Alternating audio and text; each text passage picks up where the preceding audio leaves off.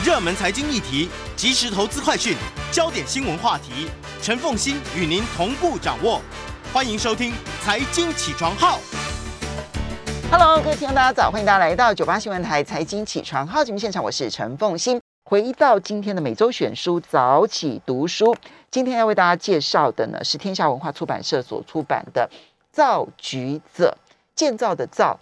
局是局势的局，或者是框呃这个这个嗯、呃、打棒球的一局两局的局哈，造局者。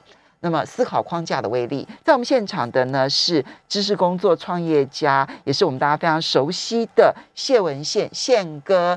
这是我们请宪哥来为我们介绍的第十本书。第十本书，四年来第十本。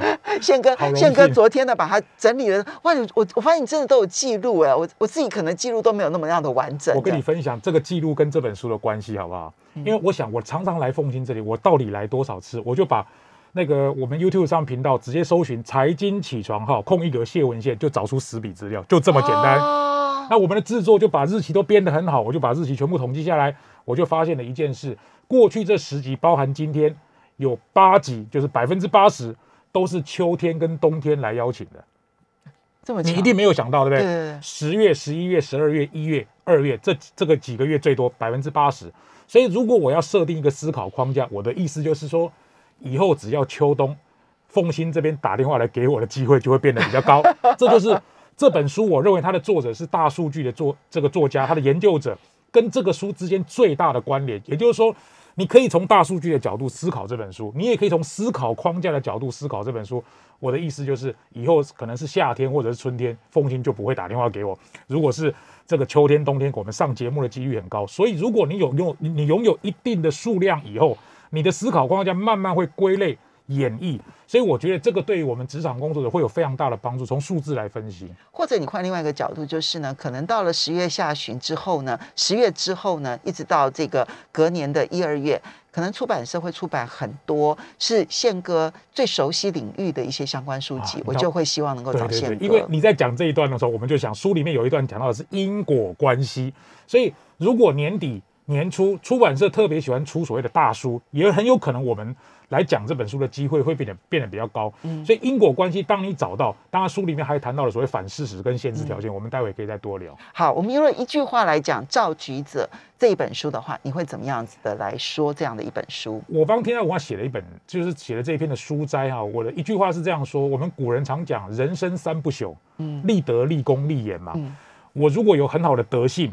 我如果有很好的功勋，我有很好的言论跟我的思考框架，我的人生就算已经死去了，但是我也可以达到所谓不朽的阶段。嗯，所以如果你有一个好的思考框架，不要说发明了、啊，你的逻辑、你的思考、你看待事情的角度、你看待世界的角度，甚或是你发明了一个什么东西，那个从我的角度来看，古人就是所谓的立言。嗯，如果你能够有一些言论是。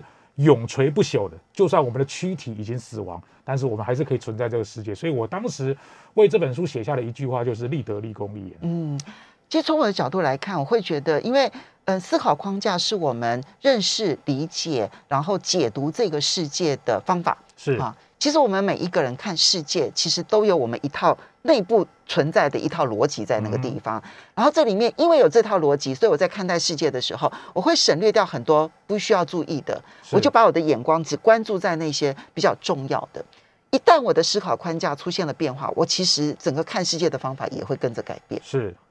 那现在呢？我觉得这本书的作者要告诉大家的是，因为现在时代变化速度太快，嗯，所以如果我们不能够学会去了解自己的思考框架，然后去配合时代的改变而改变这个思考框架的话，我们可能很快被淘汰。嗯，所以如果要跟上这个时代，提升我们的决策能力，其实学会认识思考框架就变得非常的重要。是我能不能成为造局者，我不知道。但是呢，我至少不会变成时代的淘汰者。我觉得这个对我来说，我是算是消极的意义，我还没有那么积极的要立德、立言、立功这样的。好，这本书其实有三位作者啊，那么嗯，库基耶，还有这个嗯，这个迈尔逊伯格，然后以及嗯，德菲尔利科德。其实前两位作者应该大家都很熟悉，我们介绍一下这三位作者。前两位作者就是大数据专家。刚刚我讲了，可能我收集的过去的资料，你说多吗？也不多，少也不少。如果我有十笔资料，你如果有一天我常常上凤溪的节目，上到可能三十集、五十集，我就可能推论出一个结论。所以我认为大数据的作者跟这个书有一点关联。可是它里面的书大概都用人脑的思考逻辑推翻所谓 AI 大数据的这个观念。我觉得这个对作者来讲是一个很颠覆性的研究。另外一个作者是比较跟机器学习有关，其实也是跟 AI 有关。所以，我们常讲人其实有理性脑跟感性脑。就像我刚刚休息时间跟凤心聊，以前我是完全不相信算命这件事。哎，突然我生病之后呢，我就觉得哎，好像借由一些力量给我一点依这个依靠，好像也可以帮助我人生度过难关。所以我觉得其实人也没有百分之百说一定理性或者一一定感性，或者我是 AI 的追寻者。那我完全不相信这个人脑所带来的智慧，所以如果你多方面去尝试，我觉得对人类的学习是有很大的帮助的。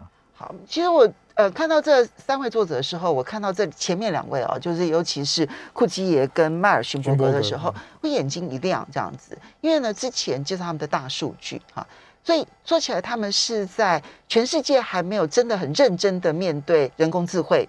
还没有很认真的去面对大数据的威力的时候，那时候 big data 这件事情在台湾根本没有人谈，也不流行的时候，他们讲写了大数据。那我理所当然就会觉得说，他们是属于人工智慧的拥护者，他们是大数据的拥护者，他们会相信机器的理性是超越人性的啊。但是呢，今天他所写的这本书，却是要告诉大家说。人工智慧永远没办法替代人的决策能力，人才是所有的核心决策者。那么，人工智慧其实只是善于计算，但他不会提问题，他也不会去思考因果关系，他也不会去类推，然后呢，他也不会去做想象。所以，这一切这些人的能力，其实远远超过 AI。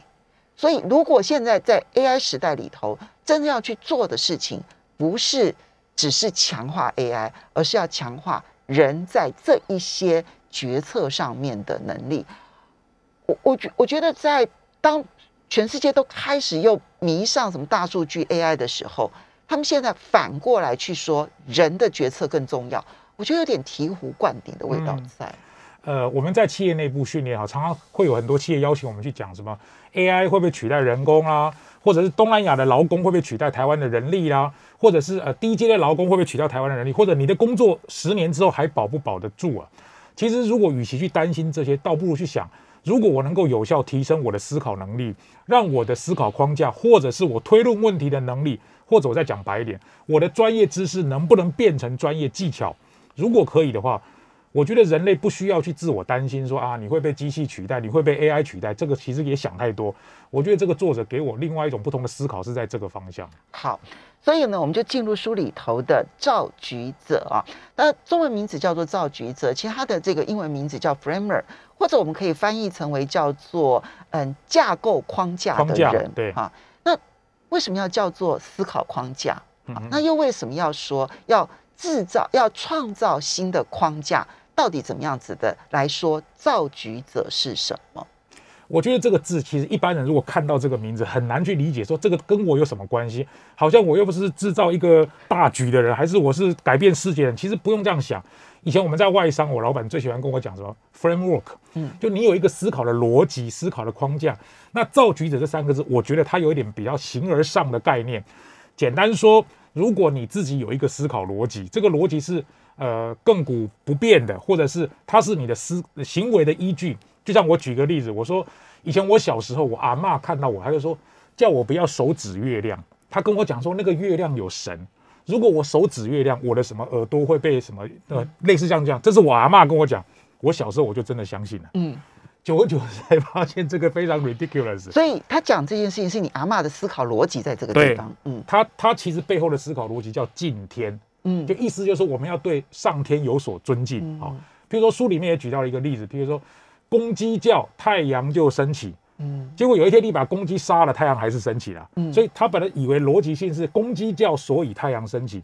所以当大家去看到一个现象的时候，我会建议大家不要用现象去解释现象，嗯你要用理论去解释现象。如果有一天你收集够多的资讯跟资料来验证你所判断的东西是对的，这个就会变成你的思考逻辑。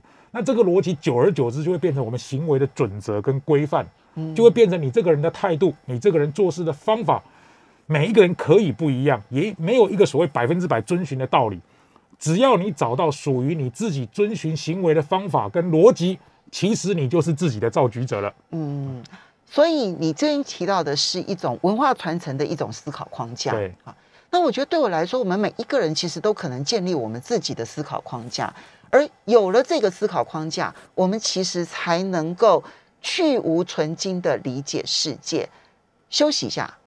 欢迎大家回到九八新闻台财经起床号节目现场，我是陈凤欣。在我们现场的呢是这个知识工作创业家谢文宪宪哥，大家非常熟悉的宪哥。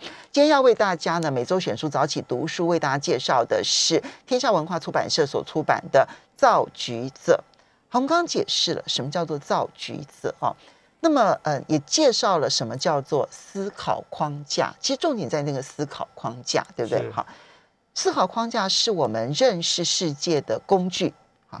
可是这本书的作者，其实我觉得他想要更积极的，让我们理解我们是怎么建立我们的思考框架的。然后你去拆解完了我们的思考框架之后呢，未来你遇到了世界变局的时候，你要另起思考框架，你才会找到路径，寻得方法。我们要不要举例来说看看？好，我举个例子，像比如说我们念书的时候，最常被讲到的就是工业革命啊。工业革命有一个非常重要的逻辑，就是当我们发明这个蒸汽火车或者蒸汽机的时候，它可以大量取代，比如说以前的马车啦、人力啦、行动的那个速度啊。可是各位现在想起来，你会非常觉得很很有意思，就是火车再快或者蒸汽火车再快，它永远没有飞机来得快。所以，如果我们的思考逻辑都是从路上的角度来思考，你可能就没有海上的思考，或者是空中的思考。那海陆空这个三个行进的方法各有其不同，所以呢，当你去思考一个问题的时候，你可能行进的是人类从 A 点要到 B 点。嗯，如果你的思考是方法或者是速度，它的逻辑可能就会不一样。所以当时书里面有写莱特兄弟在发明这个飞机的时候呢，他的思考框架就是我如果不要从陆地上，我从空中飞，他用各种方法去思考。所以我个人觉得哈，其实。换到我们现在也是一样，虽然我们要颠覆世界的能力可能不不如这个发明蒸汽火车或者是莱特兄弟，可是我们可以从我们日常生活来开始去思考，比如说你每天上下班的方法，嗯，或者是你每天吃饭的模式，你应对朋友的逻辑，或者是你面对老板的态度，这些我觉得。从自己的角度去思考这本书，你比较容易落地，而不是去从比较高空的角度来看。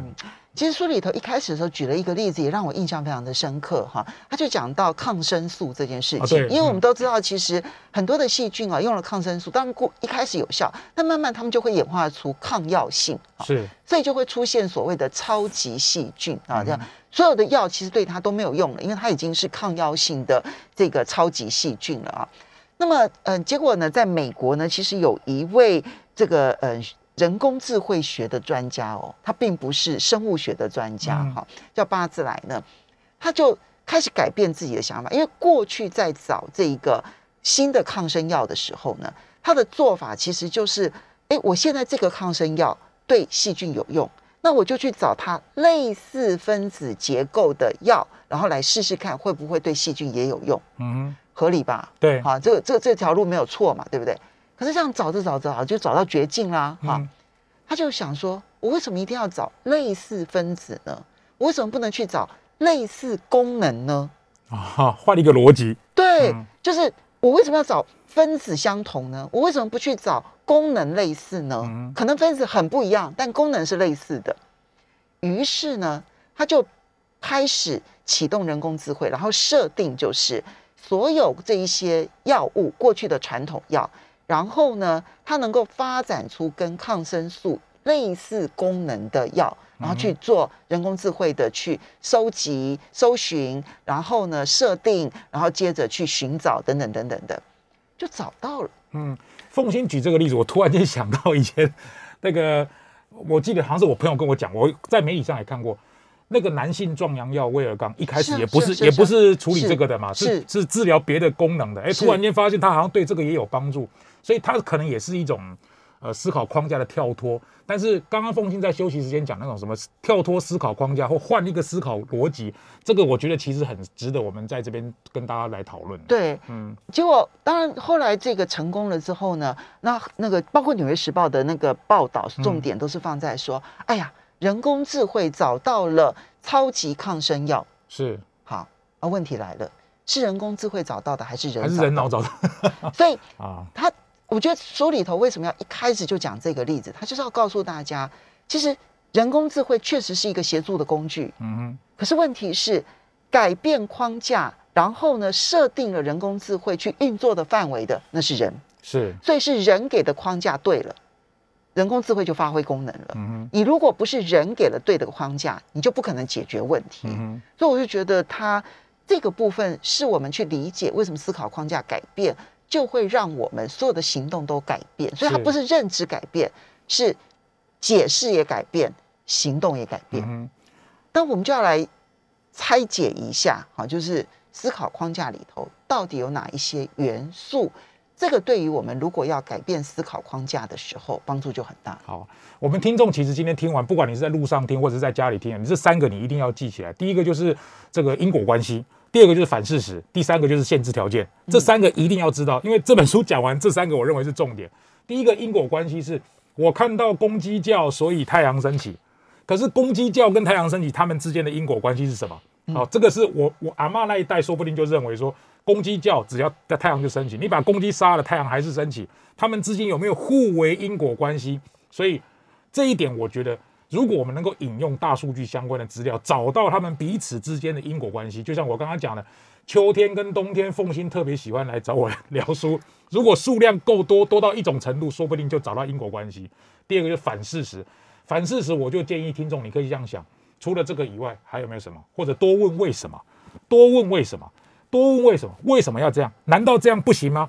所以有时候我们自己挑战自己，常常在问题分析与决策的时候，常常会跟企业内部的同学讲，这个是什么，不是什么。当我们通常去问你看到的事情背后有没有背后的理由跟原因，这个时候也会帮助你提升你自己的思考逻辑。第三个就是给自己的这个呃呃思考框架一点限制条件，不要漫无目的、天马行空乱想。大概就是这三个重点。好，因果关系、反事实跟给予适当的限制条件。嗯那这里面呢，因果关系，我觉得大家比较容易理解。理解哈，但是我我我这边跳出来的是呢，嗯，这个我其实未来我还会介绍一本书了哈，现在还没有要介绍，但是我已经我已经读完了一本书，就是嗯，侦探呃这呃这个这个侦探经济学家的食堂数据课。哇，好有意，好有意思。对对对对，呃哦，卧底，对不起，卧底经济学家的食堂嗯侦探数据课，好像非常长，好像是卧底经济学家哈。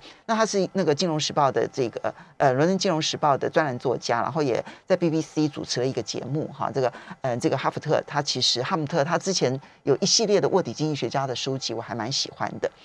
它里面提到了一个很重要的概念哈，就是说这个我们现在呢大量的运用 AI。嗯但问题是，很多的 AI 最后都失败了。譬如说，在 Google 之前就曾经热炒过说，Google 会比美国 CDC 更早知道流感在哪里出现。哦，对，嗯后来发现，它没有办法准确预测，嗯原因是因为呢，它把那个就是高中棒球赛去跟流感呢连接在一起了。嗯但是为什么会连接在一起？其实是高中棒球赛都在冬天举行，嗯，那冬天是流感的旺季，是。所以他找错了因果关系了。哦，这就是、嗯。其实 AI 有的时候呢会找错因果关系，嗯所以他认为所有的人工智慧必须是可解释的人工智慧，嗯哼。它不可以是黑箱子啊。这边他找了哪些特征，然后出来什么样的结果无法解释，不行，要可解释的因果关系。嗯哼这本书的作者也提到了几乎完全一模一样的概念。他说：“哦，只有几可以说得通的事情，才可以学习而且传播。所以因果关系可解释性是非常重要的。对，所以我刚刚才讲，不要用现象去解释现象，因为我们一旦用现象解释现象，你很有可能落入一种思考的盲点。哦，高中棒球赛，所以它会造成流感，其实他们之间互为因果关系的几率说不定很低。另外一个就是要用理论来解释现象，所以理论解释现象就是你一定要有大量的验证，想办法去找到够多的数据去证明这件事情两者之间的关联。嗯，所以我认为因果关系其实可以跟反事实一起去思考，也就是说还有没有别的可能，还有没有别的可能造成流感，或者刚刚凤欣讲那个 Google，它其实就是看大家搜寻的资料就知道有流感快要来了。嗯，那个逻辑是很像的。好。那我们这边就要讲一下什么叫做反事实，因为反事实这三个字呢，它非常的反直觉，所以我们根本不知道反事实到底是什么意思。解释一下什么叫反事实，有点像质疑的能力啦，就是我觉得质疑的能力，那种质疑的能力有点像是说，譬如说这书里面举到一个例子是那个 iTune 跟 Spotify 啊，iTune 它当然生意很好，苹果推出这个时候是用单曲来卖。可是 Spotify 它就不是啊，它就是如果你不想买我的这个服务，那你就听一点广告没关系啊。可是它换一个角度来看，我除了这样子以外，还有没有别的方法？其实 Spotify 就是它的会员数就慢慢变得很多，它才有办法跟那个 iTunes 相抗衡。所以如果要我用一句话来讲，什么叫反事实？就是除了这样子以外，还有没有别种可能？嗯，或者是你挑战这个你所谓的逻辑，看到背后有可能原因，用一句很简单的英文来讲，就是 is 跟 is not。嗯，你看到这个有没有不是这个东西？是跟不是，把它列出来，两个互相比较，你可能就会找出它们中间的相同点跟关联性。有趣，或者他书里头常用一个平行现实，嗯，这四个字，我觉得我们因为现在很流行那个平行宇宙的那个概念平行时空，对，平行时空这样子，所以是平行平行事实。那嗯，这里面哦举了很多的例子来。让让我们理解什么叫做反事实，我觉得这也是人类很重要的能力啊，就是 AI 没有的哈。就是说，嗯，人类呢可以去想象一个跟现在完全不一样的现实状态。嗯，它这里面当然举了很多科学的例子了哈。我举例来说，比如说气候变迁，哈，二氧化碳变多的时候呢，温度容易上升这件事情，我们得到了这一个现实，但是对人类会不会有影响？我们不知道，嗯，哈。于是呢，当科学家他可以用模型去架构出，如果是维持现在的温度不变，气候呃二氧化碳的浓度不变，那么人类的状况会是什么样的状况？嗯，如果二氧化碳的浓度变成了多少，人类会变成什么样？二氧化碳再高到什么程度，人会会如何？这时候我们突然就知道，哦，原来气候变迁严这么严重。欢迎大家回到九八新闻台财经起床号节目现场，我是陈凤欣。每周选书早起读书，为大家介绍的是天下文化出版社所出版的《造橘子：思考框架的威力》。在我们现场的是知识工作创业家谢文宪宪哥，也非常欢迎 YouTube 的朋友们一起来收看直播。好，我们刚刚在讲反事实的时候呢，有一位网友呢，他说机会成本就是一种反事实。是啊，他说的真好，很有道理。机会成本就是。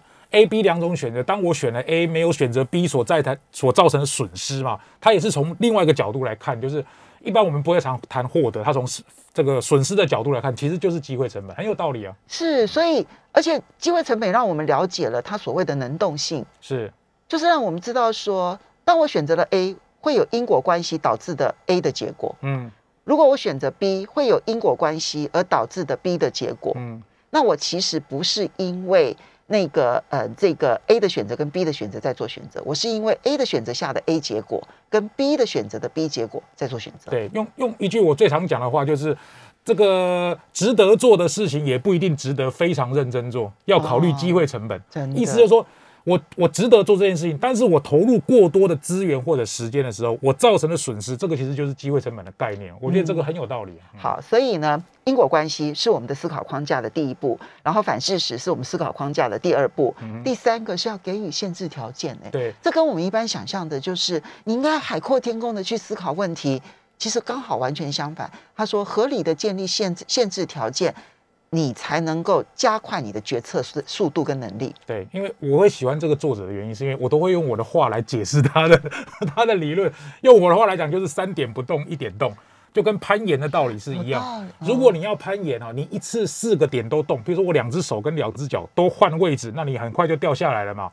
也就是说。当你要做一个决策的时候，它一定有机可循。那个机是什么？只有你自己知道。但是一次就变动一个点，所以我要一路攀岩往上的时候，我可能先动右手，再动左脚，再动左手，再动右脚，一次变动一个点。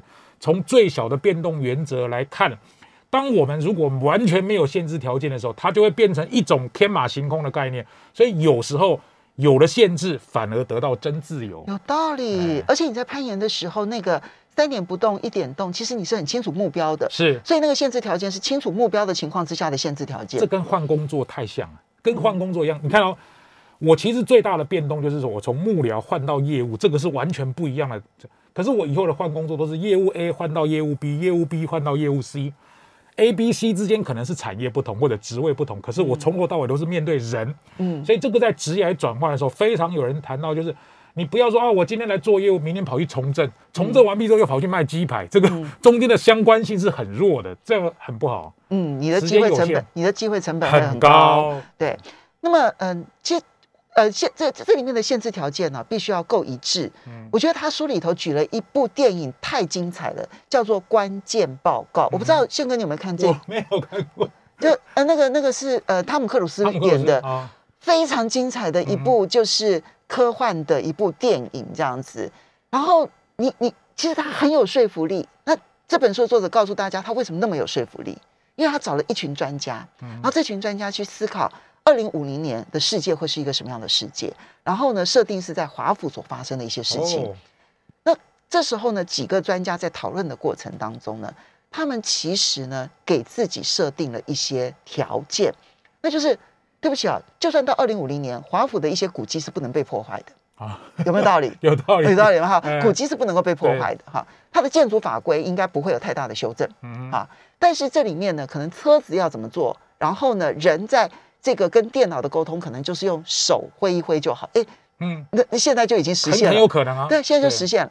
所以他把可以变动的跟不可以变动的，其实列得非常清楚。他们有一本 Bible 这样子圣经，这样子电影拍的过程当中，每一个人都很清楚那些细节。那因为这些细节是很一致的，所以我们就会觉得。这一切都合理的。嗯，用这部电影来解释那三个原则：一致性、最小变动性、可变原则。嗯，好，那我们理解了怎么样建立我们的思考框架之后，这时候他就要告诉大家，如果变动很大的时代，你就必须另起思考框架。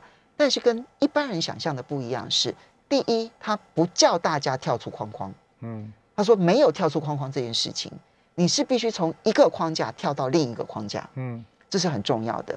然后第二个，他并不主张常常的跳出框架，呃，常常的另起框架。他认为，其实另起思考框架是很辛苦的。是你不如让你的思考框架变得有弹性。对，因为其实他这里面谈到了，因为如果你常常更换思考思考框架，会有四个缺点嘛。第一个，你付出的时间会变得比较多，心力比较多。第二个是，你要放下熟悉的事物，其实你人生可以熟悉的东西没有那么多啊。第三个，你要找到适合的情境跟时机，那个 timing 点要找得到。其实我觉得难度是蛮高，所以，我我还是觉得，就是人一定有一个所谓的他的那个那个流是什么？每一个人都有每个人的工作态度、思考逻辑、价值观，把你的思考框架整理起来啊，就是凤新这个人的价值观，宪哥这个人的价值观。如果常常变来变去，我们换一个角度来看，譬如说政党、政治人物好了。你如果从 A 颜色换到 B 颜色，而且常常变来变去，大家根本都不知道你到底是哪一种人，嗯，你自己都不知道你自己是哪一种人，更不要说旁边的人不知道你是哪一种人。所以《思考框架》这本书最后有教各位一个方法，如何学习更换另外一种思考框架，然后重启思考框架，它有一些逻辑在。嗯，它有几种可以另起思考框架的方法，哈，从最小能量的到最大能量的，是啊，需要最大能量的跟需要最小能量的，比如说你可以。